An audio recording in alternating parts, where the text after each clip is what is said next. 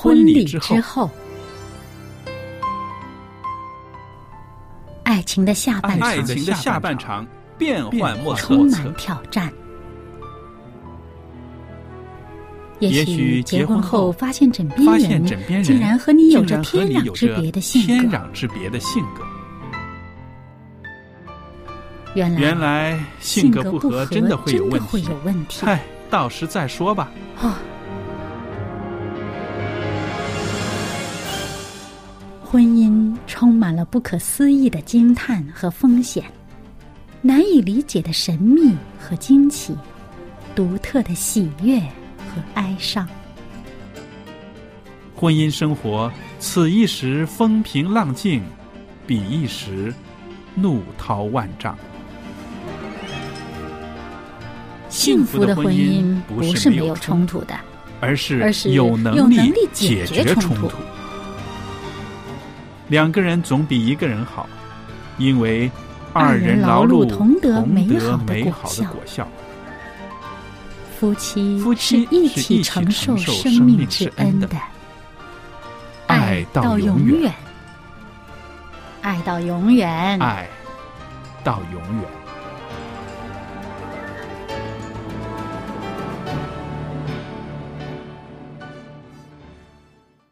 听众朋友，大家好，我是肖佳丽，是这个节目的主持人，在这儿呢也向您问安，欢迎您收听《婚礼之后》这个节目。今天节目中仍然有我们的嘉宾曹长老艾德，你好。你好，大家好。那么上一次呢，我们跟艾德谈到了呢他在美国的婚礼，而且呢从那个时候开始呢，他就是一个有家的男人了。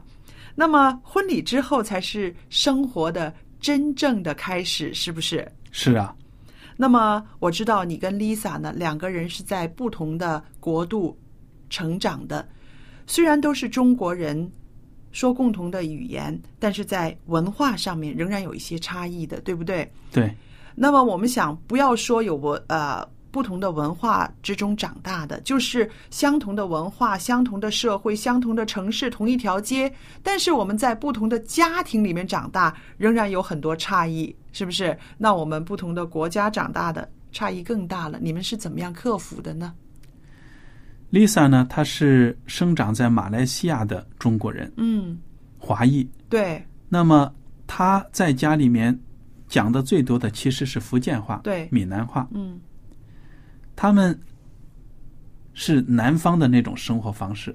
我自己生长在中国的北方，所以我吃的东西呢以面食为主。嗯所以你说到这个婚礼之后共同的生活有没有差异？一定有的。肯定有，肯定有。比如说，就这个吃饭方面，福建人特别喜欢吃米粉，对汤汤水水的，汤汤水水的米粉。但是对我来说呢，这米粉白白的，有什么味道啊？而且好像吃一大碗也没有觉得吃了什么，是吧？对呀、所以这个差别呢，就从这方面就能够体会出来。嗯那么，当然我们在结婚之后呢，包括一些生活的方式啊，甚至说词汇的语言，嗯因为他生长在马来西亚，他也在新加坡生活过，那里的华人社会用的一些词啊等等，跟我们完全是不一样的。对对，同样的字，但是意思都不一样，对吧？对，那当然有一些比较有趣的，就是因为我们之间的差异，有时候我们会讨论一下，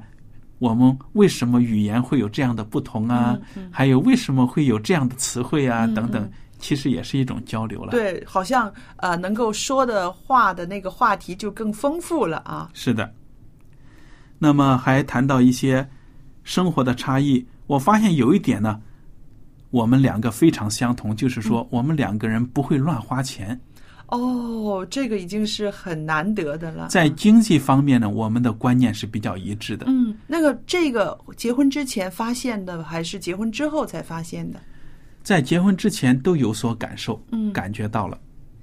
那么后来呢，我们结婚之后，更加的深深的体会到，因为从婚礼的筹办，你都能哦。看得出对方在花钱方面怎么样。嗯。虽然婚礼是这么重大的人生重大的事件，但是我们不是说失冲昏了头脑、失去了理智的去买各种豪华的东西，没有这样。而且两个人的步伐一致，就是说明你们两个人在这个呃花钱方面呢，价值观是一样的，是不是？对，对就省了很多争吵了。对，所以在这个经济方面呢，因为我们在理财上比较的保守，嗯比较的这个稳定，我在这方面呢是非常的感恩的。我觉得经济生活如果两口子不安排好，常常为了钱的事情争吵呢，这个婚姻肯定会受影响。我那天看了一篇呃报道说，在离婚的这些个人里面呢，有一半以上离婚的原因是跟经济问题有关的。是的，当时我和 Lisa 呢，在婚礼之后做了一件事情，你知道是什么吗？不知道去开个户口吧？不是，因为结婚的时候呢，有一些朋友还有亲戚，包括 Lisa 的哥哥等等，都给我们红包，嗯，对。里，面放几百块的嗯。一张支票，美金的支票，几百块美金等等。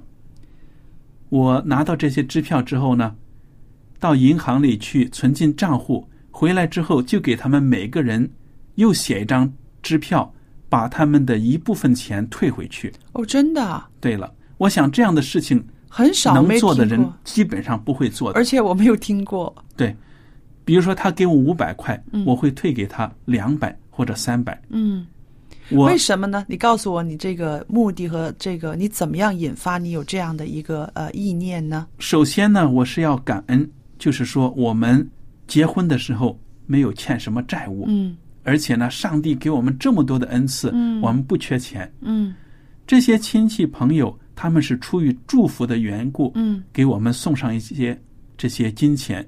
但是我想到他们的生活都各自有很多的压力，对，特别是有在纽约工作的，嗯。那里的物价本身就很贵，嗯。对，我们都要体谅到别人生活的难处，嗯。所以呢，我们就决定把一些钱返还给亲朋好友。哦，我要鼓掌啊！我觉得真的是很美的一件事。其实我认为呢，这也是亲情的一个表现，嗯而且让我也想让其他的亲朋好友看到，我们之间的友谊或者感情呢，不是因为你给我送礼，哦，我就应该怎么样对你好或者爱你，而是说呢，我们都应该互相的体谅。对对对，所以当时呢，我们也接到他的哥哥呀一些电话说，他们也觉得不理解，为什么送的礼金给我们退回来一部分？嗯嗯我们的意思就是说，你们的关心和爱呢，我们心领了，对我们不缺乏，我们要感谢上帝。嗯那么在经济方面呢，的确我们观念是非常一致的，嗯比较节俭。但是呢，对于一些该花的东西呢，你不能吝啬的。对，有一些东西呢，比如说享受，有的时候呢，我感觉到 Lisa 她有点比较节俭呢。嗯。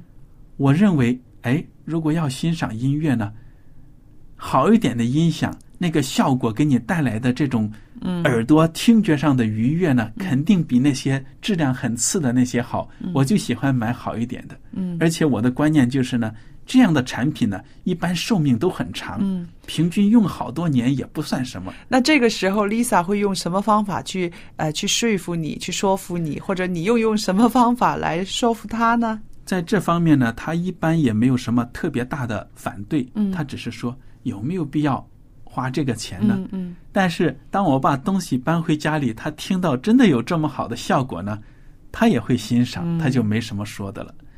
所以我觉得在有一些生活的娱乐方面，包括这个稍微感觉到是一点奢侈的用品方面呢，有时候不能够吝啬。嗯而且，如果是特别是对促进双方的感情有帮助的这样的花费呢，我觉得不要吝啬。嗯。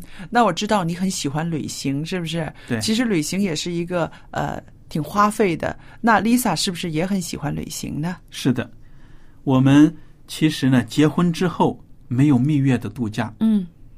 第二天他就上班了，哦，真的、啊？我也去上班。嗯为什么呢？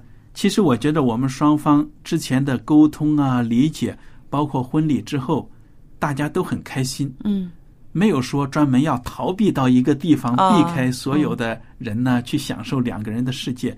我们就是一切平平淡淡的这种很低调的生活就行了。嗯所以想起来呢，当时我们没有任何的蜜月的假期。他去上班的时候呢，我开车送他，嗯就是这样子在车里面谈谈话呀，等等，就是这样的相处，我觉得也挺好的。嗯后来呢，我们考虑到到外面去度假，特别我们结婚后一年呢，就搬到了香港。嗯，香港如果到其他地方去度假呢，还是比较方便的。对对它，是一个交通的枢纽。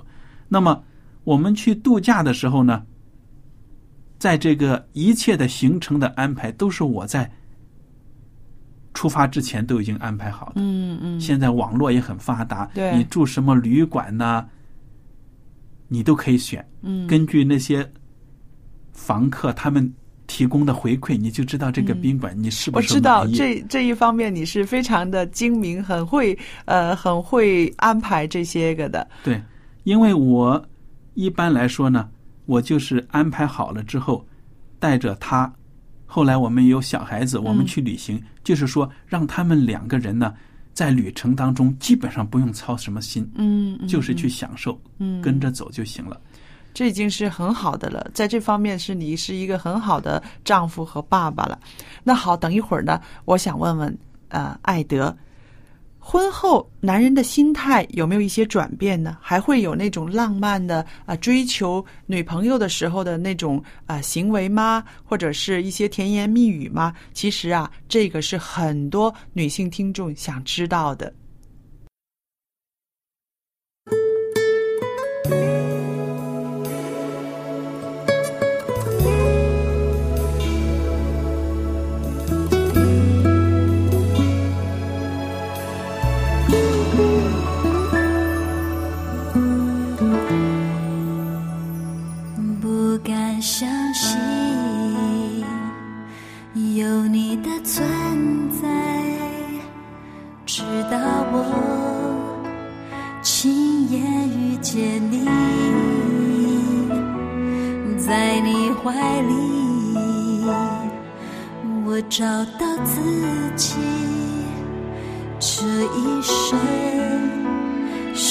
沙地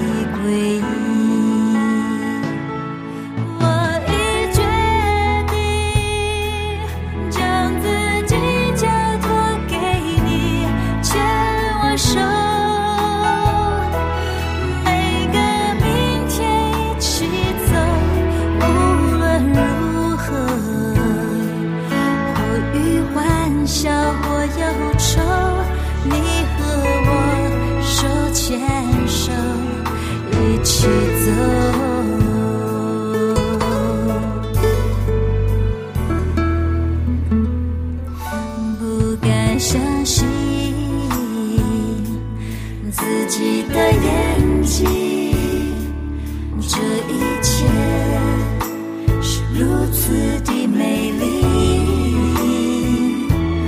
不再怀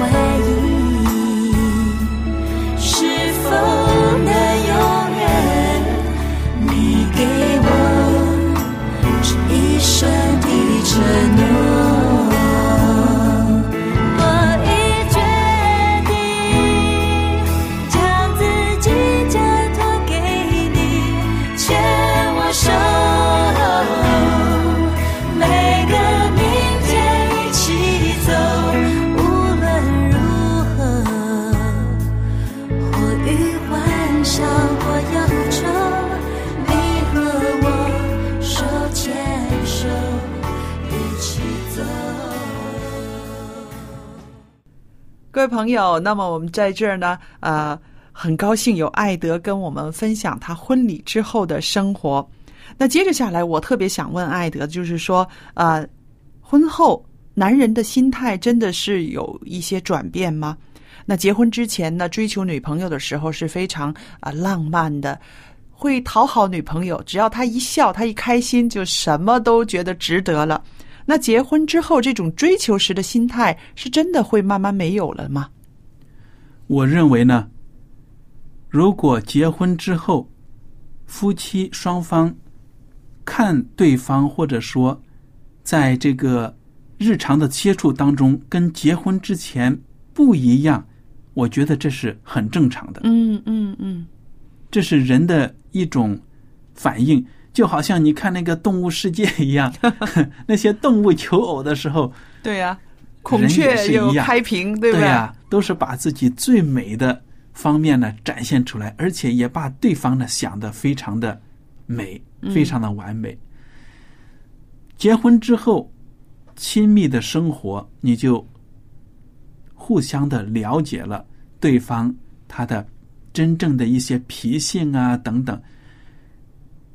婚姻的真正的挑战，真的是就是这个时候就开始了。对，不能否认，结婚前和结婚后男女相处的这个心态呢是不一样的。的确是，我们所努力做的，就是说呢，怎么样让婚姻能够保鲜，对吧？对呀这也是专家们讨论的问题。那么，结婚之后呢，如果说浪漫等等，我觉得呢，我和 Lisa 呢，也都不是说特别特别浪漫的这样的人。哦哦，因为我们从小生活的环境，我生活在中原地区，嗯。比较落后的、封闭、比较保守的一个地方，不懂得怎么样去讨好女孩子，嗯。这方面交往少。他呢，也是生活在一个人口比较多、家庭人口比较多，而且经济，很这个也不是很好的这样的一个家庭里，嗯。所以他在消费方面呢也是比较保守的。那么，作为结婚之前呢，浪漫呢最浪漫的，就是我跟他认识不久呢，他的生日嗯，快到了，我在网上订了一束鲜鲜花送给他，所还以他记得那那还记得那束花的是什么花吗？全是玫瑰花，哦，多少朵呢？我不记得，大概最少最少啊，我想想，可能有二十四朵。哦，不错，那时候我记得那个价钱还不少呢。对呀、反正他收到之后呢，他说怎么花这么多钱寄一束花？嗯不过我记得在那之后呢，我去加州去探访他，我还看到他房间里摆着那束花，嗯虽然已经枯干了，但是那个样式啊什么都还在。变成干花了，对不对？对啊、对。所以呢，如果说从浪漫来说呢，我们两个人都不是那种特别特别浪漫的人，嗯嗯我们比较注重于，就是一种平平淡淡的一种真情的生活吧。嗯那么在这个生活当中，我觉得婚后呢，最重要的男女双方的就是一种沟通谈话。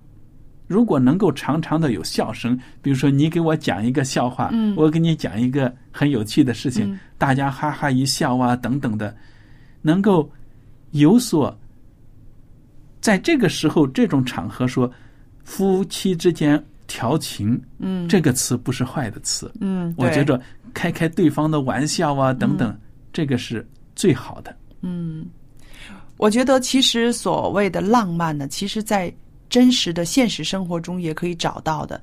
我跟你说一个我的婚姻生活里面的一个浪漫的事情哈。呃，我就觉得结完婚之后，我很踏实，我的生活很踏实，我就觉得已经很好了。我就觉得呃，不需要什么鲜花啊，或者是啊、呃一天到晚打电话。有一次，一个星期天的上午，我在那儿烫衣服，我在那儿帮我老公呢烫衣服、烫衬衫，然后他呢，他就在那儿抓着一个漫画在看，因为他是那种漫画国家养大的人，你知道吗？然后我就是说，我说喂。我在给你烫衣服，你竟然在那边烫漫呃看漫画。如果是结婚之前你是呃光棍儿的时候，你自己这个时间在烫衣服，是不是？我说你有什么感觉？他说两个字，他说幸福。哦，他就是两个字幸福哈，我就觉得特别浪漫了，嗯，因为那种其实也是对你的奉承。对呀，然后我自己就觉得啊，我为他烫衣服，他可以感觉到他很幸福，然后这个幸福的信息传到我心里面，我就觉得啊，两个人在一个房间里面，虽然他在看漫画，但是我在烫衣服，我就觉得很浪漫，就是那种生活的真实感，那种踏实，它也是一个浪漫。对，这也说明呢，就是说你们夫妇夫妇两方呢，都是为了给对方带来幸福。嗯当然，他对你的欣赏说我现在很幸福，那么你也为此而感到满足，对，也是一种幸福的回报。对所以我觉得这就是生活了。对，所以生活里边的浪漫哈，是要我们很细心的去留意的。有的时候，一大束鲜花是浪漫，但是轻轻的递给对方一杯茶，那个是更浪漫。因为什么呢？我真的是看重你的需要，不是外表的鲜花、化妆品、衣服。我看中你的需要，你肉体的需要，你需要吃，你需要喝，我愿意去照顾、去体贴，这也是一种深刻的浪漫，是吧？对呀、同时他的精神上也得到了你的爱，他也感觉到很浪漫。嗯嗯我也看到过专家对于婚姻的实际的调查和评价，说呢，浪漫这两个字呢，不是很多的夫妇能够支撑得起的。哦，他们所说的这种浪漫呢，就是我们哪怕没有足够的钱，甚至连房租都交不起了，我们还要去国外旅行一趟，等等。我在留学的时候呢，就结识很多从南美洲来的同学。嗯南美洲人大家都知道，巴西啊都有这个桑巴舞啊嗯什么的，嗯对对他们很喜欢搞浪漫的事情。，很喜欢开 party，很喜欢去喝啊，去吃啊，去大家聊啊，整个民族呢，就是这种乐呵呵的。对你说他做工了吗？我打工的时候，我在那么热的天气推着割草机嗯在割草，他们在干什么？很多时候呢，我看到这些同学，他们也不努力的去工作，嗯也没有去积累一些自己的生活费啊等等，有的也并不是很富有，但是他愿意，甚至在没有自己足够食品的情况之下，还要买玫瑰花送给他的女朋友。嗯。有时候我作为中国人，我的心里面呢有一种说不出的一种滋味，知道吧？很难理解，是不是？是的是的。因为我感觉到连自己自身的基本的需要都不能满足，去浪漫，那种浪漫是真的是假的爱情，我就看到他们有的时候在这方面呢比较随便的，就是这一阵子跟这个女朋友好了，嗯又是献鲜花，又是献巧克力的。过了一阵子，又去跟另一个女孩子好。虽然你说好像过着浪漫的生活，但是作为中国人，你觉得这样的一种感情基础能够带向幸福的婚姻吗？对，其实我常常想，呃，为什么我们说呃，婚礼那么重要，结婚那么重要？其实结婚、婚礼之后的生活，就是让男人、女人能够安定下来。有的时候，这个安定可能比你那些个梦幻式的浪漫，或者是那种聚聚散散，对人更有吸引力。所以有那么所以那么多的人愿意啊、经过感情的创伤，他仍然去结婚，对不对？对有些人经过恋爱多少次，那么头痛，那么辛苦，他还是要结婚，因为结婚的生活让人安定。有的时候，这种安定感、这种安全感、信赖的彼此的信赖，它的力量是大过婚前的那种浪漫的。是的，所以我觉得生活嘛，就是细水长流。对，有的时候呢，也不要做人呢，也不要爆发起来，突然间那么浪漫，什么都不顾了，然后过去之后呢，又好像什么都没有了。我觉得这种生活大起大落的呢，不是我个人的这种性格所愿意接受的。而且上帝他设立婚姻制度的时候，他的意愿也是让这个男人和这个女人，他们要成为一体，他们要成为一个家，要同甘共苦，是不是？要生儿养女。是的，所以婚后的生活才是一个男女双方的真正的成长的开始。对，没错，两个人呢，他们努力都是为了这个家的长久，还有这个家的根基的稳固。我们也看到在报上看到一些八卦的新闻，那些娱乐界的嗯两个大明星结婚了，男的是歌星，女的是影星等等。但是呢，过了没多少年，竟然说这个男的明星呢，投资失败破产了，嗯老婆呢离婚了，又去找别的人了。你说这样的浪漫，你说在娱乐界工作，这是不是浪漫？天天搂搂抱抱的，好像是很浪漫，交际圈也很广，但是最后又怎么样呢？当你的婚姻失败了，那种打击呢，应该是很大的，因为感觉到似乎自己没有人爱了。对，所以我觉得日后婚礼之后怎么过日子，这个是特别特别的重要的实质所在。对，是学习的开始。是啊，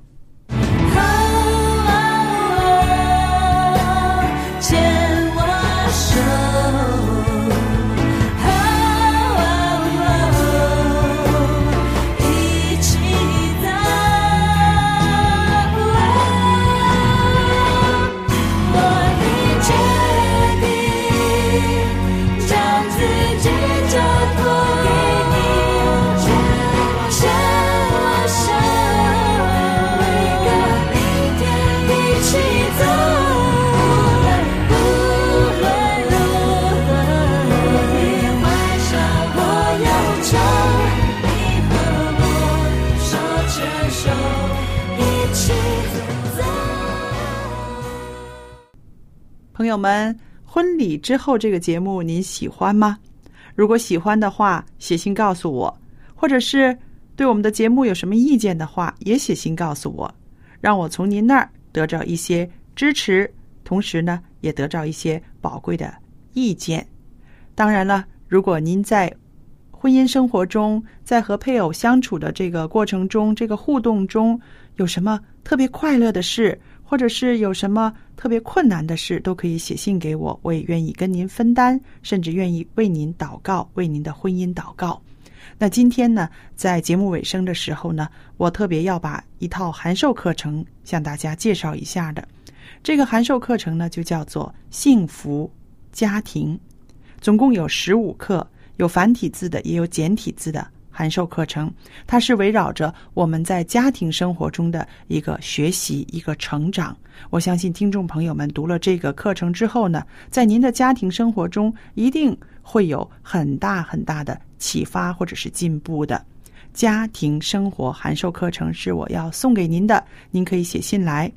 电子信箱的地址是佳丽，汉语拼音佳丽 at v o h c 点儿 c n v o h c 点 c n 就可以了。好，今天的节目就到这儿结束，谢谢您的收听，愿上帝赐福与您，再见。